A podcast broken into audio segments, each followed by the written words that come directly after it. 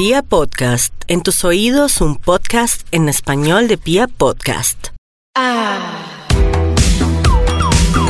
Un nuevo podcast a través de K-Pop Web y hoy vamos a hablarles de algo muy interesante, pero de momento les voy a presentar a las personas que me están acompañando en este episodio, que es eh, Julie, hola, Hola, ¿cómo están? ¿Qué se cuentan? Ah, Mai, Oli, ¿cómo ¿Bien o están? no? Sí, súper.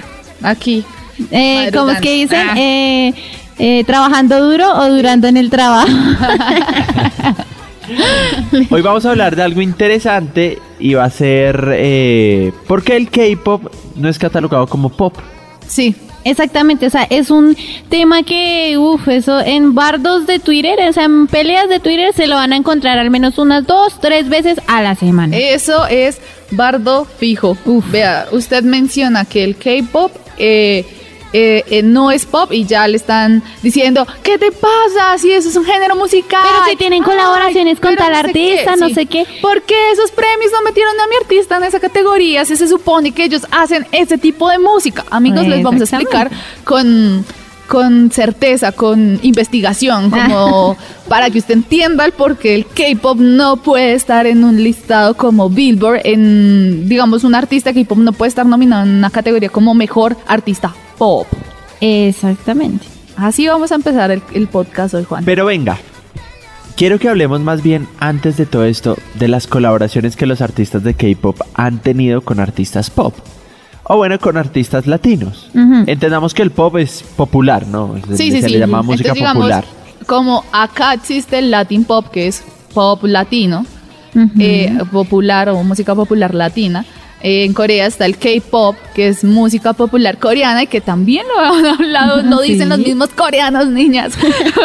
es invento Es mío. que digamos hay muchas categorías, eh, o sea, el mundo, la música en el mundo se divide. Está Latin Pop, eh, música popular latina, K-Pop, que es la coreana, eh, British Pop, que Ajá. es la británica, y el pop, que es el americano. Independientemente también hay C-pop, que es el chino, y el Exactamente, e incluso hay T-Pop, que es pop tailandés. Entonces, O sea, es- amigas, La música así se empieza a categorizar, ¿no? Empecemos de eso, que la música se empieza a categorizar en ciertas como mm, escalas, ¿cierto? Ajá. Sí, exacto. Entonces, cuando un artista de K-pop, entonces cuando uno es un artista de K-pop significa que uno pues eh, es, es coreano, exactamente. ¿sí? Sí, Coreano. o hace parte de una agrupación que ha firmado con un sello de música coreana. Por lo tanto, su música está categorizada como K-pop. Exactamente. Y, y es que me, me impresiona. Yo creo que es que me van a odiar. Pero aquí son muy doble moralistas. Doble mol, mol- ah. Moralista. Doble moralistas. Porque, ¿Por qué pelean? Porque el K-pop no pueda ser parte de un eh, género, digamos, de unas premiaciones en donde pues premian el pop. ¿Y por qué no pelean más bien también? Porque los artistas de acá no están ahí. Y porque los artistas tienen su- sus propios premios latinos aparte. O sea, a, a ver, ¿me pueden explicar? O sea, ¿por qué, ¿por qué pelean por eso si ustedes son de aquí y no defienden sus propios artistas tampoco? Entonces, es, es algo que por e- eso he traído este tema controversial. Exactamente. Este o digamos hay, hay personas nuevas que entran en el K-pop y lo que quieren hacer es sacar a su artista y decir es que él no es K-pop y empiezan a dar una clase de explicaciones que no son muy válidas, que o sea, viéndolo desde un punto más general y más profesional, no es no son las razones indicadas por las cuales no debería considerarse K-pop. Exacto, mira amiga, te voy a decir, uno, ¿tu artista es coreano? Sí. Ah, Ok. Ya. Dos, ¿tu artista hace pop? Sí. Entonces es K-pop. Listo. Ya, o sea, se acabó. Total. Y más, Easy. todo tiene que ver con, o sea, si está, o sea, si está categorizado como K-pop, si ha firmado con una empresa de entretenimiento coreano, sí, por lo que es que- enfocado, es K-pop y ya. O sea, no. Pero bueno, mira, vamos a irnos con colaboraciones Exactamente. famosas. A ver, Sí, sí, sí. empecemos. Vamos a irnos con Super Junior Uy. porque tiene dos exitazos, amigos. Que cumbiones. Una canción la hizo con Rake y la otra canción la hizo con Leslie Gray, que esa canción se llama Lo siento y la de Rake se llama Otra vez. Ajá, exacto. se llama Otra vez y no solamente entran a ser parte de una categoría K-pop, sino también Latin pop, porque es que amigos, reggae es latino. Sí, y Leslie Grace también ella hace reggaetón, si no estoy mal. Sí. Entonces, pues sí, ustedes van a ver que esa canción va a estar en un latin, en unos premios latinos, pero va a estar como canción extranjera, Exactamente. porque fue una colaboración y en su mayoría, el, no sé, como la, las regalías pues de la canción o, o la producción de la canción, la tienen las empresas coreanas. O sea, yo busqué a Rake y le dije, ven, hagamos una colaboración, pero pues obviamente los derechos de la canción son míos, por lo tanto van a participar en mis charts, en mis cosas y pues ujú, es eso. Ujú. Vámonos con otra vez. A ver, ¿cuál otra? Hay una, no, pues es que hay muchas. Eh, Ah, sí, demasiada. eh, también está BTS, que colaboró ya tres veces con Aoki. Está um, en Mic Drop, Mic Drop, perdón. My job. Está en, en Wasted on Me. Wasted on Me.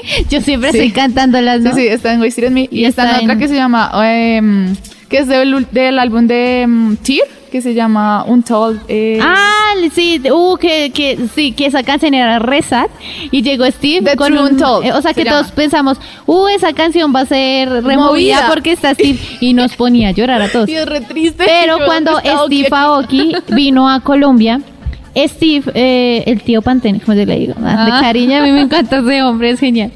Eh, es lo que hizo Steve Aoki fue hacer un remix con The True Untold, Ajá.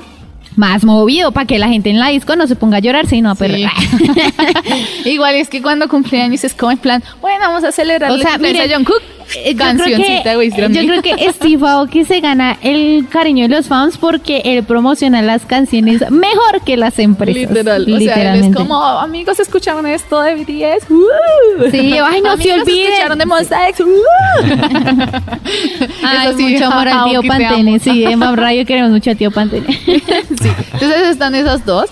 Que si bien, o sea, digamos, Wasted on Me fue una de las que pues pudo rankear en un listado norteamericano, no fue boom. O sea, digamos, como que ocupaba la posición, si no estoy mal en el Billboard, entró de primera vez, entró en la posición 94 y pues ahí se quedó, no subió más. Entonces es- esa es la razón, porque digamos, ustedes tienen que entender que cada país tiene sus propios premios. Entonces, Sí. digamos, como Estados Unidos tiene los Billboard, los MTV, los Grammys, y- Los ama. los- exacto, los EMA. Entonces, eh, Corea tiene los Mama, los Tiene los. Mama, los Melon, eh, los Asian, bueno, los AAA, Ah, los- triple A. sí, literal. Eh, aquí también tenemos premios que son los, gra- los Grammy, Latin Grammy. Están también, sí, es Premios TV y novela. India Catalina. Sí. Premios Sí. Nuestra Tierra. creo. Exactamente. Eso, eso. Entonces, sí, digamos en Estados Unidos tienen los British Award. Entonces, digamos que es muy raro y ustedes nunca van a ver cuando hagan los premios británicos que una canción norteamericana entre a participar o, o se esté premiando, digamos, mejor artista del año y este artista no sea británico. Es muy raro porque estos artistas normalmente participan. Digamos, Ariana Grande va a entrar es en en las listas, o sea, digamos, en las premiaciones extranjeras. Entonces, digamos que, ah, que nominamos a Icon. Entonces, bueno, él va a entrar en categoría extranjera, simplemente pues porque su sello y su origen es de, Es de otro, otro país, que país. no es, eh, digamos, Reino Unido. Entonces, esa es la razón por la que cuando ustedes pelean por Twitter, pero ¿por qué no está mi artista en mejor artista pop en Billboard? Sí, miren la, cantidad de vistas, de reproducciones, Sí. pero miren, esta es una colaboración Miren que hizo con este artista. sí, exactamente. Pero es que, eh, digamos, en- cuando empiezan a, a sacar artistas para esta clase de premios, van a tener en cuenta todos esos factores. No solamente la cuestión de qué tan, o sea, que tantas veces se reproducía en un Spotify, en un Deezer, que también estamos nosotros en K-Pop, sino también, eh, y pues no en las vistas de YouTube tampoco, sino, o sea, todo llega a influir en esta clase de premiación. Ventas de álbumes. en Exacto. físico. En físico, Es en más, todo. si no estoy sold mal, out en tours. los, los que comparten como esa categoría pop en los premios estadounidenses son los canadienses, como Avril Lavigne, como Simple Plan, como Sound 41, que ellos no son parte de Norteamérica, pero sus hits han sido eh, básicamente que en todas las eh, los estados Sí. norteamericanos. Entonces por eso eh, los incluyen más que todo porque Canadá está muy pegado a Estados Unidos y pues que la música que se consume normalmente en Canadá también se consume en Estados Unidos. Sí. No es, digamos que podemos decir que México igual está pegado, pero eh, la cantidad de música latina que consumen, que aún a pesar de que ha pasado bastante tiempo y ya Estados Unidos ha empezado a consumir más música latina, pues anteriormente no se hacía. Entonces digamos que en los premios ante, anteriores pues en Estados Unidos tenían su propia categoría para los canadienses, pero luego decidieron incorporarlos a categorías eh, norteamericanas pues porque literalmente era número El uno impacto que tenían en era todas las listas. Ajá. Entonces que las ventas no se producían en Canadá, sino se producían en Estados Unidos, entonces se consideraban. Aparte de todo que es que ellos firmaban con un sello estadounidense. Exactamente. Entonces, si firmas con un sello estadounidense, pues participas en la Sí, categoría Entonces, estadounidense. digamos, Así en los fácil. artistas de K-pop, donde también empiezan a decir, pero es que mi tal artista firmó con Universal, pero es que este artista firmó con Sony. Sí, sí, pero eh, lo que pasa con estos sellos es que ellos van a ayudar a promocionar a este artista de K-pop en Estados Unidos. No es su sello discográfico de origen, que su origen es coreano. Exacto. Digamos, pues en el caso de Beat Hit, que tiene sellos en, digamos, en Japón, que creo que es Universal. Sí, eh, aquí que es Sony, en Estados Unidos que es Sony, pero propiamente el artista no es de Sony, es No. de Beat Hit, sino que Beat Hit es, eh, bueno, digamos que Sony dice, como hagamos un contrato de subsi- subsidiación, ah, y voy a ser tu subsidiario para patrocinarlo en estos países y que llegue más fácil la música a sus artistas. Como en el caso también es de Monsta X, que también es parte de Sony, y por esa razón, pues tiene su catálogo de música con ellos. Entonces, eh, eso hacen, o sea, como que yo van a esparcir a este artista en otro país, pero no significa que él ya, oh, bueno, entonces desliguémoslo del K-pop, no somos K-pop, no. Exactamente. Aparte de todo, pues que el K-pop es un género musical, amigos, es música popular coreana. Entonces, no vengan a decir, ay, que no, que todos los artistas son de K-pop, menos mi grupo favorito, por, porque, pues porque no, punto. No tengo bases y sencillos, porque no. Porque ya llegó a Norteamérica, entonces ya no es parte de Corea. No. Exactamente. Entonces hay otras, digamos, otras posibilidades de que un artista de K-pop pueda entrar en unas listas, eh, pues de otro, de otro país. Pero es ya cuando es, digamos, yo pongo el ejemplo de Far East Moving In con Marshmello, que ellos tenían una canción para Spinning Records, pero ¿qué fue lo que pasó? Ellos pues, llamaron a la SEM, porque es a la SEM de los que ellos se tienen que, que pues contactar, y dijeron, eh, necesitamos a Chaniol de EXO. Entonces pues Chaniol fue allá y cantó es- esta canción, fue un featuring con Tina- Teenage, o bueno, Sí. Teenage. Ajá. Y, pero pues originalmente la canción es de Far East Movement y, y Marshmello, o sea, estos DJs. Originalmente la canción es de ellos.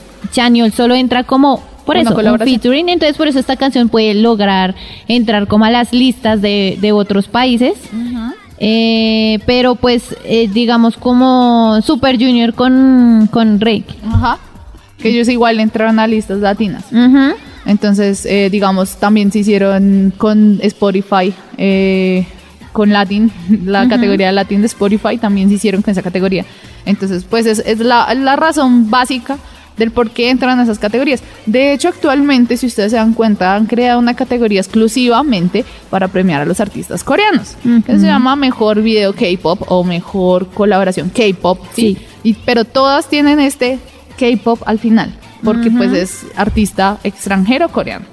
Exacto. Tenemos otra colaboración, que es una colaboración que me encanta y que rindió un homenaje a Michael Jackson en, ese- Uh. en ese momento que hizo el Lake con NCT 127 Ujú. y que colabora, colaboró con Jason Derulo. Y esa canción pudo rankear en listados norteamericanos y pudo ran- rankear en listados coreanos. Ujú. Y pues la verdad es que para mí es una canción muy buena porque mezcla lo que es como esa sensación coreana, latina, Sí, estadounidense o sea, rara. hay como una combinación rara, pero pues, como dice May, logró entrar a ambos listados. ¿Por qué? Porque tiene un artista americano y tiene un artista coreano. Entonces, Ajá. como que se ayudan entre sí, sí. Pero pues, eh, pues lo, lo mismo que Sí, decía digamos, digamos que ustedes notan en el baile que es muy, es, es video K-pop, pero es que Jason Derulo Le da ese toque, bailado, sí. ha bailado como el- para él Jackson era su inspiración, su, su mejor dicho, el rey del pop, que quiero bailar como tú y quiero hacer música como tú, es, es eso. También teníamos una colaboración que hace Shen con un DJ que se llama Alexa. Chen de EXO, que lo hace con un DJ que se llama Aleso. Ujú. Esta canción también es que la canción es del DJ, pero Chen llega a colaborar. Exactamente. Como aquí con Tom, eh, Luis Tomlinson de One Direction. Ah. Esa es de Aoki, pero ahí llegó. Necesito ponerle sí. voz a mi ritmo, hermano. Sí, pues eso es lo que hace. Y hablando del tío Pantene. Ay, no, el No, yo lo adoro. O sea, yo lo adoro. Ese hombre se ganó mi corazón porque también colaboró con Monsta X en una canción que se llama Play It Cool y es, no, es excelente. Me encanta porque él también le hace también promoción, promoción y me, full. y me encanta es porque ahí van todos los siete, los siete Ujú. y, col- y cantan en inglés todos. Sí. Entonces esa es una de las razones por las que esta canción entra más fácil en un listado norteamericano. Es porque la gente de Norteamérica pues habla inglés. Sí, entonces y, lo va a pues, entender lo va a mejor. entender más fácil. Entonces puede rankear más fácil. Aparte de esto, Monster tiene otra colaboración Ah, que es sí. con French Montana, que se llama Who Do You Love, que nosotros recomendamos muchísimo. O sea, recomendamos mucho, pero no vean la presentación en vivo que French Montana hizo con los chicos en Estados Unidos porque háganme el favor. Sí, no. Eh. French Montana tiene un rap de 20 segundos, de 20 segundos y cuando la fue a presentar no fue, no se acordó. Entonces me daba risa porque esa canción, o sea, esa presentación era un, o sea, era una pregrabación Ajá. Y esa canción la tuvieron que repetir dos veces. La primera fue porque French Montana no se sabía nada. Entonces a mí me daba risa porque French como que dijo las primeras líneas y, Y se le olvidó Ian. todo y miró a Ian y ahí lo único que hizo fue cruzarse de brazos y dijo, ah, parce, Ah, yo no, no, sé. yo no sé, yo Hay no que ser ayudar, profesionales, no sé. Y los de Monsta, en vez de ponerse de mal genio, se rieron porque dijeron, este mana que está jugando. ¿Qué clase de profesionalismo Y es me dio este? risa que los, los organizadores del evento cortaron, o sea, dijeron corte. Sí. Ya. Entonces, eh, todas las fans como no esté mal, sí. Dios mío, entonces, él, me- el, este, el señor del evento llegó y dijo, bueno, ustedes van a actuar como si fuera la primera vez que ellos aparecieran, entonces griten como lo estaban haciendo antes de que entrara French Montana. Pero pues esas son como a veces también los, los pequeños em, desfases que se tiene al colaborar con un artista internacional, o sea, que un artista de K-pop colabore con un artista internacional, porque a veces no se toman estas colaboraciones tan en serio. Ujú, Entonces se ve la falta de profesionalismo. Exacto. También está, digamos, eh, la canción que hizo NCT con Harvey. Ah, en City Dream los sueñitos Exacto, con la- Harvey, qué NCT hermoso. Dreams- Dream con Harvey, que esta canción tiene parte en coreano, parte en inglés. Entonces, eh, pues podía rankear en los dos. eh, Exactamente. Y esta colaboración ayudó más a Harvey que a NCT Dream. Porque ayudó a Harvey a introducirse en el mundo coreano, o sea, ya hacerse conocer en, eh, en el mundo del entretenimiento coreano con esta canción, ya que después de esto Harvey empezó a presentarse en festivales de música coreana, pues cantando la canción obviamente con NCT Dream, pero permitió más visibilidad en el país. Eh, pues con esta colaboración de con los sueñitos con NCT Dream. Sí. Y pues hay otra colaboración que de, de un artista latino. Súper random, o sea, en serio, cuando salió yo dije, ¿qué rayos que es Ricky haces Martin. ahí, Rick? Exacto. que es Ricky Martin con una chica de Red Velvet que se llama Wendy. Wendy. Entonces ahí esa, esa mezcla. Pero es que, digamos que Corea es muy influenciable por Sí. los ritmos latinos. Entonces es esa mezcla latino-coreana. Esa Eh, fue la versión anglo de Vente pa' acá. Sí, y pues lo que pasa es que Ricky Martin no solamente colaboró con ella, sino que hubo muchas artistas de varios países que colaboraron con Ricky Martin. Y una de ellas, pues, fue Wendy. Entonces, cuando, pues, o sea, extraño, pues sí es. O sea, yo digo que no, pero pues sí es un poco extraño. Pero también hay que tener en cuenta lo que dice May, la vibra latina, allá les encanta en Corea. Exacto. En Corea les encanta mucho toda la música latina. Entonces, Sí, entonces tiene su, su don. Pero entonces, yo quiero que usted haga un ejercicio. ah, tarea. Ah. No, no, no, es que esto es de opinión. Entonces, ya, nosotros ya leímos las razones de por qué nosotros consideramos esto, de que el K-pop es K-pop y es coreano y los artistas que nacen en Corea y son de Corea son de K-pop y punto. Pero si usted dice como, no, no estoy de acuerdo contigo, entonces yo quiero que usted nos comente a través de redes sociales arroba un radio por qué, ¿Por qué? O sea, ¿por qué razones usted me dice que no es así? Y ahí generamos un debate. Y, Ah.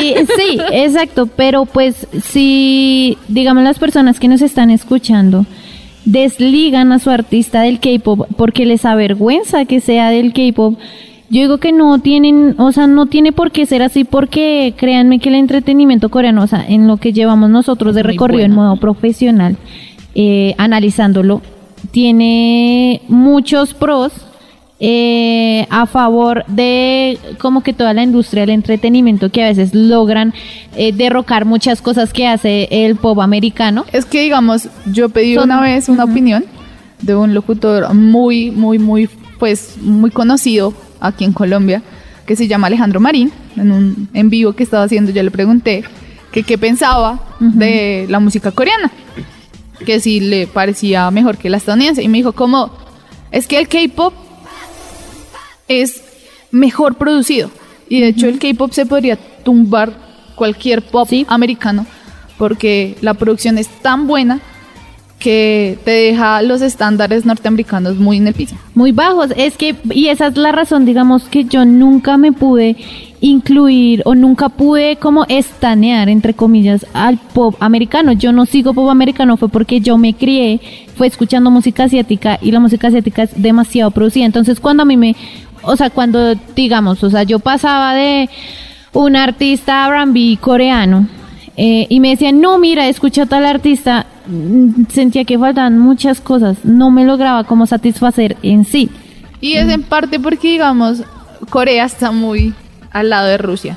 Ujú. Y pues ustedes saben que los papás de la producción son los rusos. Ujú. Todas las escuelas de teatro y demás cosas de, de, digamos, drama y cosas visuales y digamos los que crearon todos los esquemas para hacer videos y las técnicas de los Sí. videos que son muchas se crearon en Rusia y pues al ser tan cercanos pues Algo aprenden, algo pega- tienen que pegarles a los coreanos Pero sí, entonces- para poder hacer esto Si usted es de esos que descategoriza a su idol del K-pop, pues de este género, no lo haga, siéntase orgulloso. de, "Ey, yo escucho esta clase de música que está producida, los, los videos musicales son brutales, tanto en visualidad, tanto en historia, en tanto en todo. Entonces no hay por qué sentirse avergonzados. Es un género, de hecho, que está muy bien formado. Entonces, pues, los dejamos con este, este pequeño podcast podcast. eh, ¿Y cuánto hemos bajado los niveles de ignorancia, May? Eh, los niveles de ignorancia están en el 0% Se han bajado un poquitito más. No olviden seguirnos y hasta un nuevo K-Pop Wave. Chao, chicos. soy la cebo chica ¿no?